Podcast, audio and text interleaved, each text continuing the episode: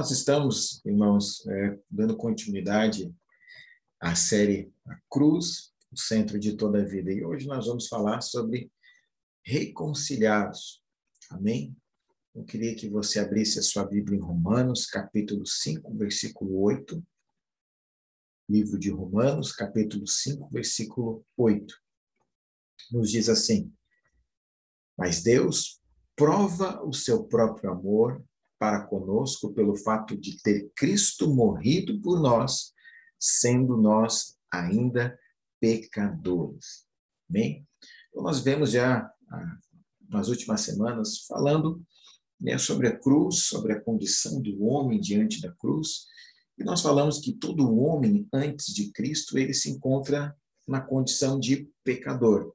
Então não importa tão bom que o quanto né, tão bom que ele se pareça, ou quantas boas obras ele tenha feito, nós somos todos pecadores por natureza, porque viemos de Adão, e também pelos nossos erros, por quebrar a lei de Deus. Por isso somos pecadores. Mas ser pecador faz Deus nos odiar? Ser pecador, né, com as nossas falhas, leva Deus a desistir de nós e esquecer né, como nos abandonar, eu posso afirmar para você que de modo algum a palavra de Deus ela nos afirma que ele nos amou. E a pergunta é quando ele nos amou? Sabe que quando nós convertemos, a nossa tendência é achar que hum, porque nós uh, viemos para Cristo e começamos a fazer coisas boas e deixamos hábitos ruins para trás, agora ele nos ama. Agora, ele tem um apreço maior por nós. Isso teria lógica se a salvação fosse o resultado né, de um bom procedimento, se ela fosse a contrapartida por nós fazemos boas obras. Mas não. Quando que Deus nos amou? A palavra de Deus, ela nos afirma que ele nos amou muito antes.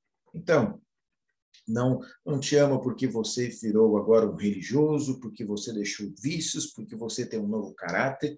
Definitivamente não. Ele nos amou quando ainda éramos pecadores.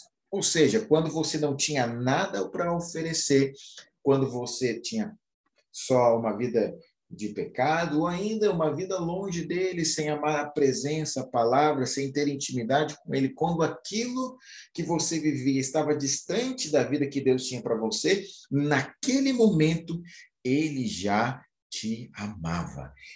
Ele nos amava quando ainda éramos pecadores, e isso nos traz muita segurança. Por quê?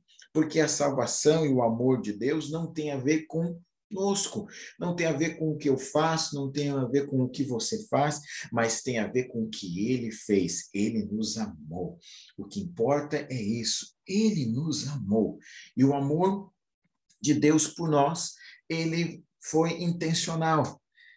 Ele agiu para nos tirar dessa condição que nós nos encontrávamos. Então, você imagina Deus nos amando de uma maneira tão intensa, profunda, mas distante de nós por causa do pecado, longe de nós por causa da nossa natureza caída. O que, que Deus faz diante disso? Ele toma né, a iniciativa. Ele vem, então, para corrigir esse problema. Em João capítulo 3, versículo 16, acredito que é um dos versículos mais conhecidos, diz o seguinte: Porque Deus amou ao mundo de tal maneira que deu o seu filho unigênito, o seu filho único, para que todo o que nele crê não pereça, mas tenha a vida eterna. Porque Deus amou o Almir, porque Deus amou o João, o Pedro, o Lucas, eh, o Mateus, o Levi, o Rafael, todos os personagens bíblicos, todos os homens deste mundo, ele deu. Ele deu o seu filho, Jesus, para que pudéssemos ter a vida de Deus. Ele enviou o seu filho para morrer na cruz. E o que, que ele fez, veio fazer pra, na cruz, Jesus? Ele veio pagar a dívida do pecado que nós tínhamos. E quando ele fez isso, ele nos colocou agora uma possibilidade de ser salvos para sempre. Não é uma salvação circunstancial, não é uma salvação que depende de nós sustentá-la e mantê-la. É uma salvação que Deus criou. O que, que nós fazemos para nos salvar? Nós cremos. Deus é quem fez. Deus é quem salva. E o que, que nós podemos fazer para manter a salvação? É crer naquilo que Ele nos diz que somos agora, na identidade que Ele nos deu. A salvação é quando, como um pai que gera um filho. O filho não tem participação nenhuma na geração. Quando a minha filha nasce, o que ela fez para nascer? Nada. Ela recebeu a vida de mim, da minha esposa, e foi concebida, cresceu, desenvolveu, nasceu. Agora, o que, que ela precisa? Ela precisa acreditar na identidade que eu dou para ela, que eu a amo, que ela é uma criança especial, que o Senhor ama ela, que ela é alguém que não vai seguir pelo caminho que qualquer um segue, porque ela é alguém que eu vou dar direção para os seus passos, ela não vai seguir as outras pessoas, o que todo mundo está fazendo, porque ela precisa crer na voz do Pai. E é assim que funciona. Não temos nenhuma participação na nossa salvação quando nós somos regenerados. Assim, nós também não temos nenhuma participação em manter a nossa salvação. A única coisa que nós fizemos é crer para ser salvos e continuar a crer para viver o que Deus projetou para nós como vida. Então, na cruz, a cruz, ela é a iniciativa de Deus para salvar o homem. Cristo, ele assumiu o meu e o seu castigo. E ele agora, assumindo aquilo que era nosso, o que, que nós tínhamos para oferecer? Maldição, morte, sofrimento, dor, enfermidade. Ele toma tudo isso para ele agora ele nos oferece o quê? A sua vida, a vida do filho. O único filho, o filho único ele abre as portas da casa do Pai, para que agora aquele que era o único se torne o primeiro. A casa que possuía somente um filho seja cheia de filhos para Deus. É assim que a família de Deus ela cresce. Nós não crescemos por reprodução, né, no sentido de um rebanho que se reproduz um com o outro. Não, nós crescemos quando aqueles que estão à nossa volta têm contato com a vida de filho, eles trocam seu fardo do pecado pela vida que Deus tem para eles, e eles se tornam filhos e vêm agora para essa casa. É assim que nós crescemos, é assim que a igreja avança, e é assim por toda a história da igreja que nós temos avançado. Então, a cruz, antes, e talvez para você ainda hoje, mas normalmente no entendimento religioso, a cruz é um lugar de vergonha, de sofrimento, de maldição, mas o que mais que ela pode ser? Eu quero dizer para ti que a cruz também é um lugar de boas notícias. Para quem? Para aqueles que creem.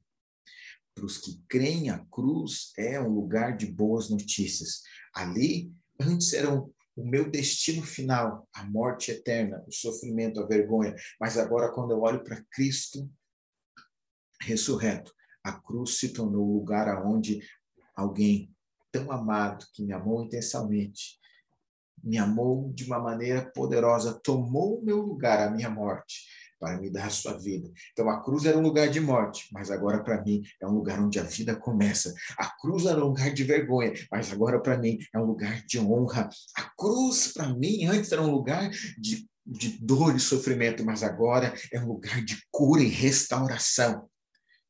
Quando você recebe a vida do filho, tudo muda tudo é transformado. E Paulo, ele fala: Pois não me envergonho do evangelho, porque é o poder de Deus para a salvação de todo aquele que crê. Para aqueles que creem, o evangelho se manifesta com o seu poder. Então não é só o amor de Deus que se revela no evangelho, o, também o seu poder. Por que o poder de Deus se revela no evangelho? Porque era impossível aos homens salvar o pecador, fazer do pecador um justo. Isto é impossível e foi exatamente o que Deus fez por meio do evangelho. Pegou aquele que era pecador, destinado a uma vida de sofrimento e a eternidade no inferno, e agora o justifica e o coloca na posição de filho e filho amado. É por isso que a cruz é para nós hoje motivo de alegria. É por isso que a cruz agora é motivo de celebração.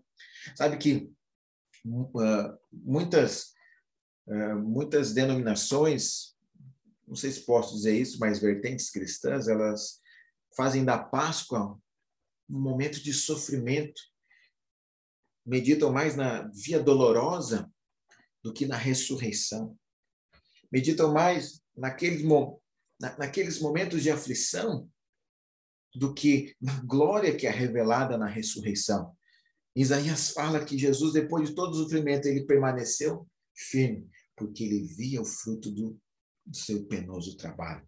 Jesus, mesmo em meio àquele sofrimento, ele estava olhando para mim, ele estava olhando para você, ele estava olhando para a humanidade salva, curada, transformada. É por isso que ele permaneceu. Por isso que essa cruz para nós ela é um lugar de celebração, é um lugar de alegria. Amém? É um lugar de alegria. É na cruz aonde o Senhor está nos reconciliando com Deus. É na cruz que Deus, veja bem, nós tínhamos ofendido Deus.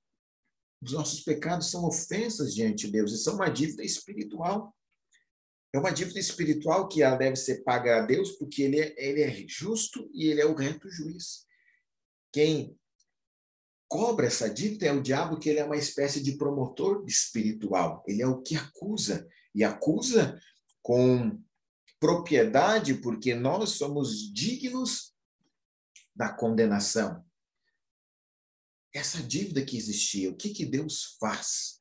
Como que Deus ele faz para nos receber como filhos, para se relacionar conosco? A Bíblia diz lá em Isaías que são os nossos pecados que fazem separação entre nós e Ele. Veja bem, nós andávamos longe de Deus. Quem aqui queria Jesus antes da cruz? Olha, normalmente nós estamos querendo ver de longe. Nós, ninguém sonhou em ser um cristão, um crente. Pelo contrário, nós muitas vezes tínhamos repulsa disso. Mas Deus nos escolheu. Ele teve a iniciativa. Agora imagine o seguinte: você tem um amigo que você ama muito, mas essa pessoa fez uma dura ofensa contra você. Imagina que é uma dívida de um valor grande, quase impagável. Mas você agora quer estar junto com essa pessoa, você quer poder se relacionar com ela novamente. O que, que você precisa fazer para se reconciliar com ela? Antes de tudo, você precisa aniquilar a dívida, mas essa pessoa não tem condições de pagar. O que, que você precisa fazer então? Perdoar a dívida. Perdoar a dívida. Agora, se a dívida está no banco em seu nome, você precisa pagá-la para que aquele esteja livre da culpa e se sinta à vontade para estar com você novamente. Foi isso que Deus fez. Nós tínhamos feito uma grande dívida no banco espiritual. Quem cobra essa dívida, cobra de Deus para que nos puna, para que nos destine à morte eterna. Mas Deus, então, na forma do seu Filho Jesus Cristo, tomou toda a dívida sobre ele, apagou para que pudéssemos ter uma nova vida com ele. Foi ele quem teve a iniciativa de nos de reconciliar-se conosco, nós que tínhamos o ofendido, nós que tínhamos a dívida com ele, nós que nesse relacionamento erramos e ele que abre mão de ter a razão, que abre mão de exigir justiça, vem até nós quem somos nós para não perdoar os nossos irmãos? Quem somos nós para não eh, dar a segunda chance a alguém diante de tanto amor e tanta graça? Olha que diz em 2 Coríntios, capítulo 5, 19, a parte A. A saber que Deus estava em Cristo reconciliando consigo o mundo, não imputando aos homens as suas transgressões, ou seja, não é, imputar aqui a palavra é de atribuir aos homens as suas transgressões. Deus atribuiu a Cristo. Ele pegou toda a nossa dívida, não importa do pecado quando você nasceu até o seu último suspiro na fase lá idosa, senil que seja. Todos estão pagos. Jesus pegou toda a dívida da humanidade. e nos reconciliou. Eu quero falar sobre isso hoje, sobre reconciliação. Quero falar especificamente sobre dois aspectos da reconciliação da cruz. Então, você sabe que a cruz ela possui duas hastes, né? A vertical e a horizontal. São essas duas hastes que existem e cada uma dessas hastes aponta para um tipo de reconciliação que Deus realizou pelo sacrifício de Jesus Cristo na cruz. Espiritualmente falando, né, o homem pecador ele tem é, existem dois muros que o separam, que criam separação. Os seus pecados entre o homem e Deus, mas também existe muro por causa do, da vaidade do mundo, da sabedoria desse século, foram construídos entre os próprios homens. E eu quero começar falando aqui pelo primeiro aspecto da reconciliação da cruz, que é a reconciliação com Deus, o Pai. Amém? Esse é o primeiro aspecto que eu quero falar com você, que é essa haste vertical. Amém? Essa haste vertical aponta né, para o relacionamento que a cruz está restaurando. Há um abismo entre o pecador e Deus. É o seu pecado, é a sua condição. Mas eu quero te falar algo hoje. Não há quem tenha ido tão fundo no pecado que a cruz não possa alcançar. Lá no Calvário, Jesus estava dando, ele era 100% homem e 100% Deus. Ele estava tomando nas mãos do Criador e nas mãos da criação, e pelo seu sangue, pagando a dívida e nos reconciliando, nos unindo ao Senhor novamente. Em Romanos capítulo 5, 10, na parte A, diz o seguinte: Porque se nós, quando inimigos de Deus, fomos reconciliados com Ele mediante a morte do seu filho. Só quero pegar essa parte aqui para você entender que a Bíblia diz que nós éramos inimigos de Deus. Éramos inimigos, estávamos andando contra Deus. Éramos contrário àquilo que ele estabelecia para nós como filhos, como criação. Estávamos indo segundo o Deus desse século, mas ele nos amou ainda quando nós éramos inimigos. O apóstolo Paulo afirma isso, que antes da cruz, a condição de todo homem é inimigo de Deus.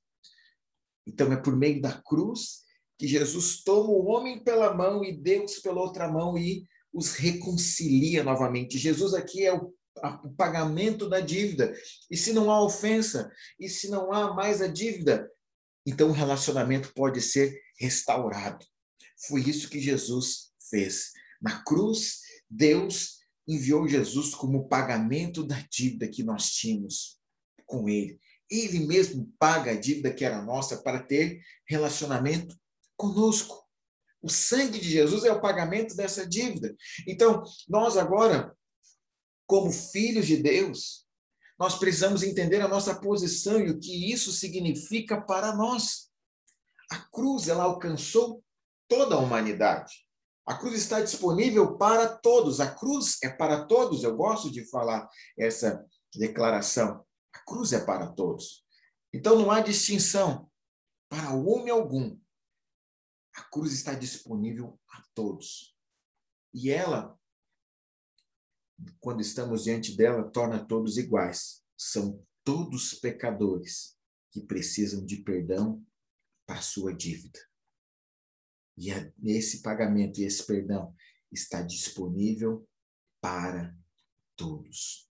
Não há nada que possa ser maior do que o sacrifício de Jesus. Não há pecado tão terrível que o sangue não possa pagar.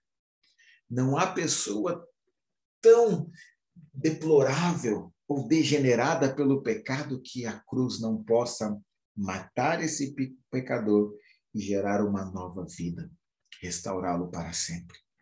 A cruz nos torna todos iguais, que precisam de amor, que precisam de vida, que precisam de uma nova história. Então, quando nós somos reconciliados com Deus, entendo que é ser reconciliado é ter paz. Ser reconciliado é alguém que tem paz. Sabe quando você tem uma dívida? Tem pessoas que não dormem porque tem uma dívida. Tem pessoas que, quando tem um carro que está com busca e apreensão, quando sai na rua, vê um, um carro da polícia, coração dispara, dá ataque cardíaco, uma blitz, então, meu Deus, e agora? Isso já aconteceu com você? A dívida gera medo, insegurança, te inibe, rouba a espontaneidade. Agora você imagina isso em um relacionamento entre um filho e um pai. Será que ele está me amando? Será que ele viu o que eu fiz? Será que esse meu pecado aqui, meu Deus, como que eu vou orar? Como eu vou falar com Jesus? Eu não vou nem ler a Bíblia, porque eu nem sei se eu sou crente de verdade. Olha só o que eu acabei de fazer. Lembra esses dois aspectos? É importante eu reforçar isso aqui novamente. Qual foi a sua contribuição para ser gerado espiritualmente? Foi fé. A nossa contribuição para ser gerado espiritualmente foi fé. Qual que é a sua posição, o que você deve fazer para viver como salvo. É fé no que o Pai, o seu novo Pai, o seu Senhor, diz. Ele diz que você é santo, ele diz que você é sal deste mundo, que você é luz deste mundo, ele diz que você Antes podia até roubar, agora não rouba mais. Antes você mentia, agora você não mente mais. Então, quando você crê naquilo, na identidade que ele está te dando, você então pode ser livre disso realmente. Mas veja bem, esse não é o ponto aqui. O ponto é o seguinte: para que você viva com Deus, você precisa ter paz. Só é reconciliado quando se entende que a dívida foi paga. Existe algum pecado que você possa cometer ou que você já tenha cometido que a cruz não possa pagar? Eu quero declarar para você que não existe. Os teus pecados estão perdoados. Jesus certa vez falou para a mulher: os teus muitos pecados estão perdoados. Você tem pecados? É pouco? Ah, Jesus perdoa, amém. Mas se é muito, está perdoado também. Pastor, mas isso é o que pode levar pessoas a ter uma vida dissoluta, uma vida fraca espiritualmente, é, com entendimento errado, sim, isso pode vir a acontecer. Mas por isso nós precisamos falar mais sobre isso para que fique claro e as pessoas entendam da maneira correta. Veja bem, Deus, vamos colocar aqui que Ele é aquele que nos cura dia após dia do veneno que o pecado colocou em nós lá em Adão, que nós precisamos disciplinar o nosso corpo né, e andar no Espírito até que ele venha e sejamos plenos e glorificados. Mas o que, que seria nos deixar nessa condição? É nos impedir de ter acesso a essa vida que vence esse veneno. Quando nós estamos na presença de Deus, nós estamos bebendo dessa vida que cada vez mais minimiza a ação do veneno em nós, do veneno do pecado, do veneno de viver uma vida que Deus não quer para nós. Então, o que, que o diabo quer roubar de nós? A paz que nos rouba, na verdade, a presença do Pai. É a paz de saber que está tudo pago, de saber que não devemos nada, que é fundamental para você entender que você pode ter um relacionamento com Ele. Reconciliar significa agora que nós vamos estar na mesma posição que nós estávamos antes, de filho, quando nada existia, quando nada de errado tinha acontecido como se estivéssemos de novo no jardim do Éden, com ele. Tudo certo.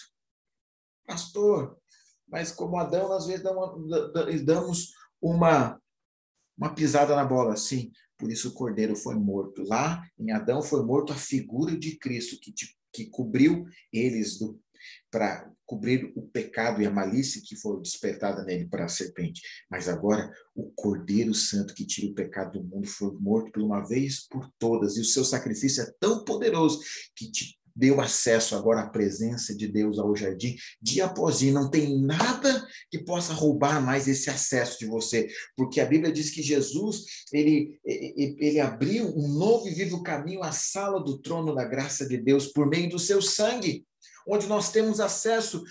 O véu foi rasgado, agora nós podemos ter acesso ao Senhor, por isso ser reconciliado significa ter acesso a Ele. Amém? Nós podemos agora ter acesso a Ele em paz, porque está tudo pago. Você pode orar, você pode ler a Bíblia, você pode buscar o Senhor. Em Romanos 5:1 diz o seguinte: justificados, pois, mediante a fé, temos paz com Deus por meio de nosso Senhor Jesus Cristo. Você precisa ter paz para se relacionar com Deus. Eu conheço pessoas que não oram porque têm medo de Deus. Será que Deus viu o que eu fiz? E se Ele agora me jogar uma praga? Tem outras pessoas que elas não querem é, buscar a Deus porque acham que não vão ser ouvidas, porque elas têm muitas coisas erradas. Veja bem, se o que você precisa é de restauração, de cura na sua vida, libertação, você precisa de Deus. Não ir até Ele é como você não ir ao médico, é como você não ir ao hospital, que é onde existe a cura. É você negar que você precisa daquilo e que por causa da sua condição de doente, você agora então vai desistir de tudo. Isso é condenação.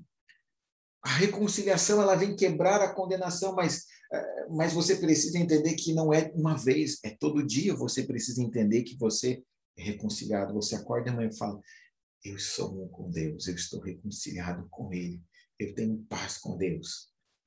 Sabe, eu já teve vezes que eu acordei com o coração palpitando, nem tinha dado tempo de fazer nada errado, porque eu tinha recém-acordado. Mas a sensação que eu estava devendo alguma coisa é a condenação do diabo. Começa o dia com aquele peso. Não é assim que Deus quer que você comece o dia.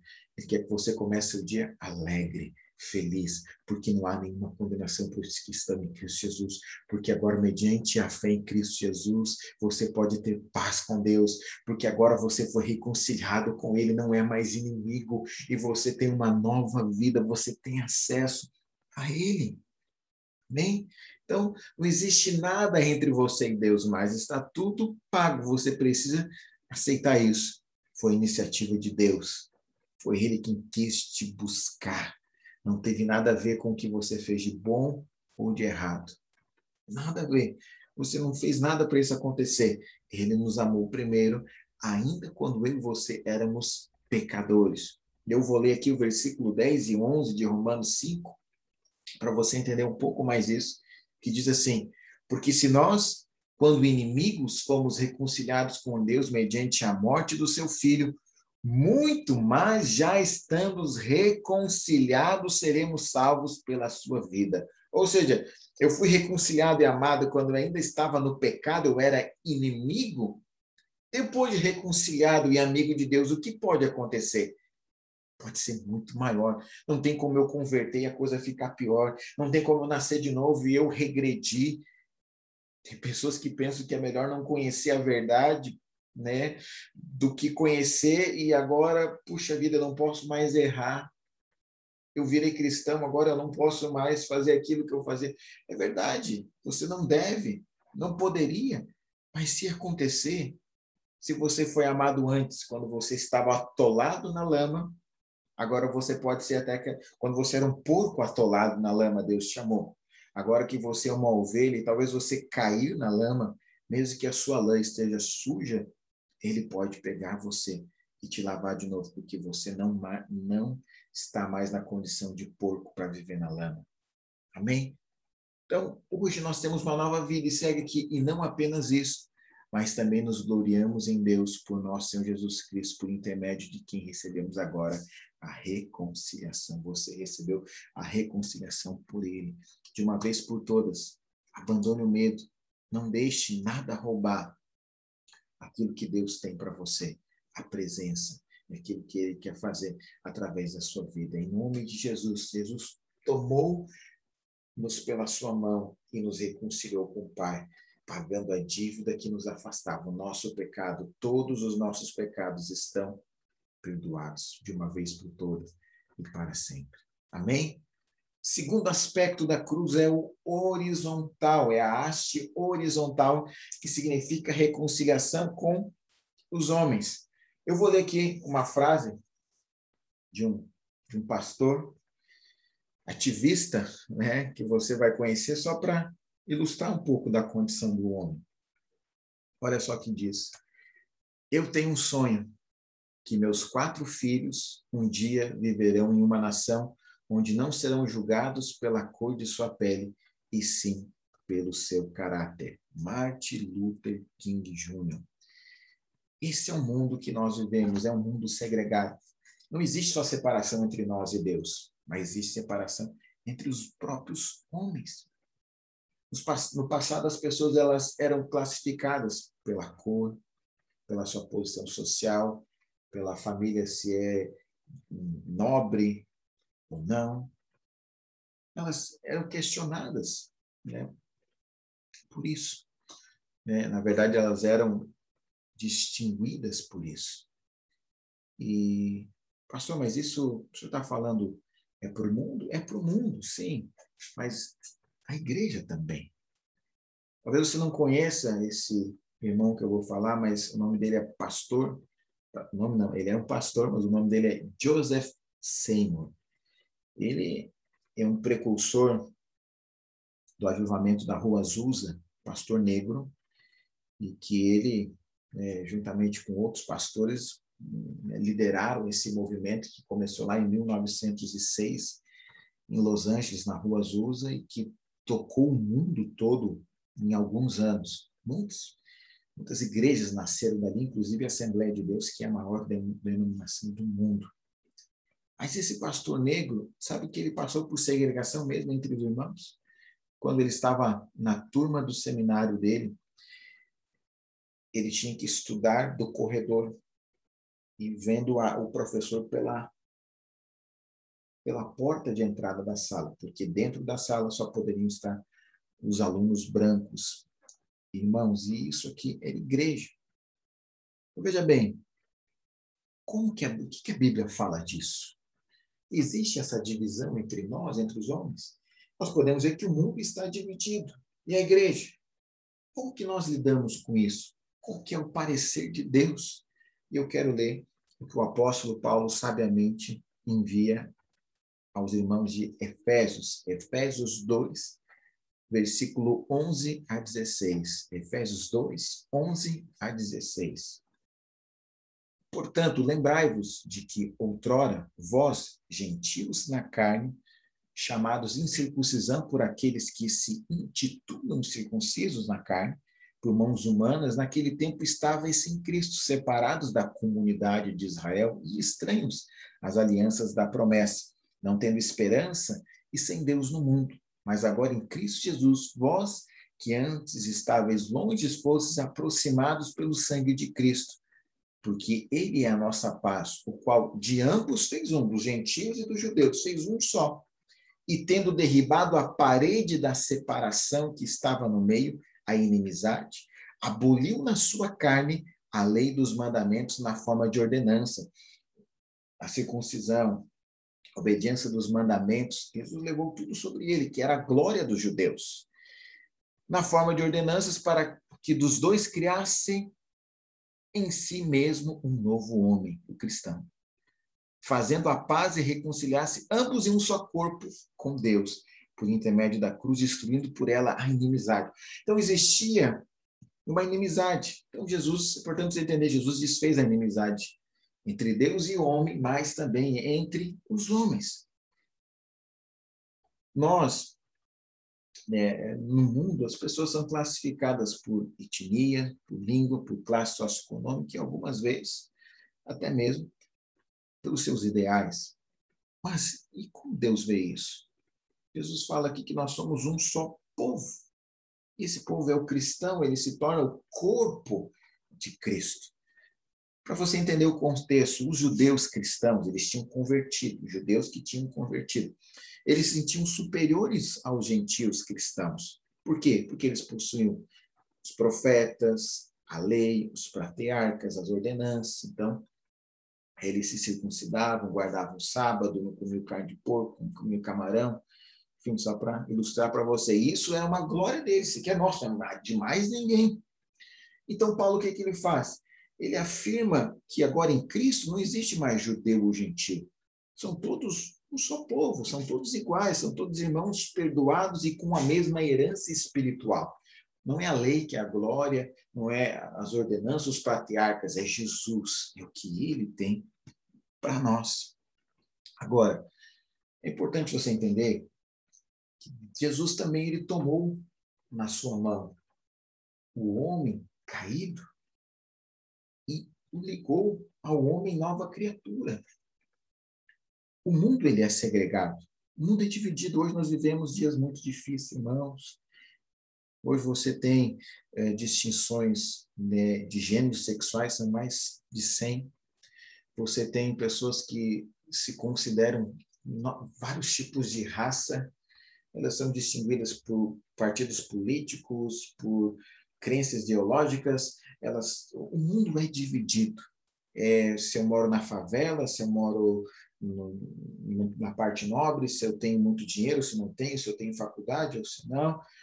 O mundo é segregado em tudo.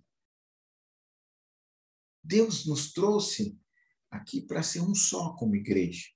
Nós, como cristãos, nós temos que ter o cuidado para não cair no que os judeus cristãos caíram. Qual que foi?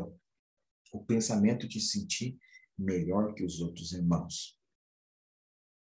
É assim que vem discórdias, é assim que as divisões nascem.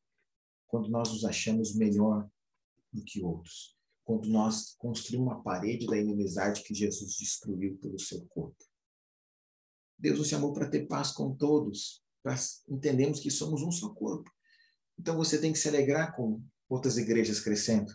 Você tem que se alegrar com os irmãos que estão avançando. Você tem que ver irmãos contando testemunho, mesmo que não é da sua célula, mesmo que não é do seu grupo, que foi você que fez, você deve se alegrar com isso, porque é um só corpo. Então, essa, essa divisão que muitas vezes tem dentro da igreja do Senhor, ela acaba criando esse muro que foi desfeito. Que o Senhor possa, nesses dias, restaurar o nosso coração a respeito disso. Ele desfez o muro da inimizade. Nós somos uma só igreja.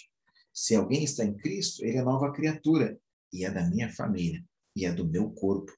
Eu respeito, eu intercedo e me alegro com as alegrias dele e choro com as suas tristezas e desejo que o Senhor o abençoe. Que possamos ter esse coração. E entre nós, muito mais quando nós fazemos parte de uma mesma comunidade. Não podemos ter nada que nos divida. Tem um problema com o irmão? Resolva tem algo que ficou magoado, vá conversar. Não deixe que nada quebre isso que Jesus fez. Ele nos uniu e nos fez só um. Então, não importa se você é rico, se você é pobre, se você é catedrático, se você é iletrado, se você é, trabalha de carteira assinada, se você é empresário, não importa qual é a sua condição socioeconômica. Importa o seguinte: você é crente, você nasceu de novo, você é nova criatura. Na cruz, todos somos iguais. Éramos pecadores que nos tornamos justos pela fé em Cristo Jesus. Eu te convido para viver esse tipo de igreja. Essa igreja onde Jesus é tudo em todos, onde o que importa é quem ele nos fez ser e que possamos amar e cuidar um dos outros. Amém? Quero orar por você, em nome de Jesus. Senhor, obrigado pela tua palavra. O Senhor nos reconciliou. Por causa de Jesus, nós temos paz contigo, Senhor. Temos paz contigo, Senhor. Por isso, temos uma vida com o Senhor, um relacionamento vivo, ativo, diário podemos orar, proclamar, porque o Senhor nos ama e não é nada que nós fizemos, fazemos ou viremos a fazer que pode quebrar isso. Da mesma maneira, Pai, nos ajuda a viver comunidade, como igreja, com os nossos irmãos, como um só corpo. O Senhor quebrou a barreira da inimizade que havia entre nós, irmãos. Nos dá um coração que entende isso o corpo de Cristo como sendo algo muito maior do que somente aquilo que nós estamos fazendo. E abençoamos as igrejas da nossa cidade, os nossos irmãos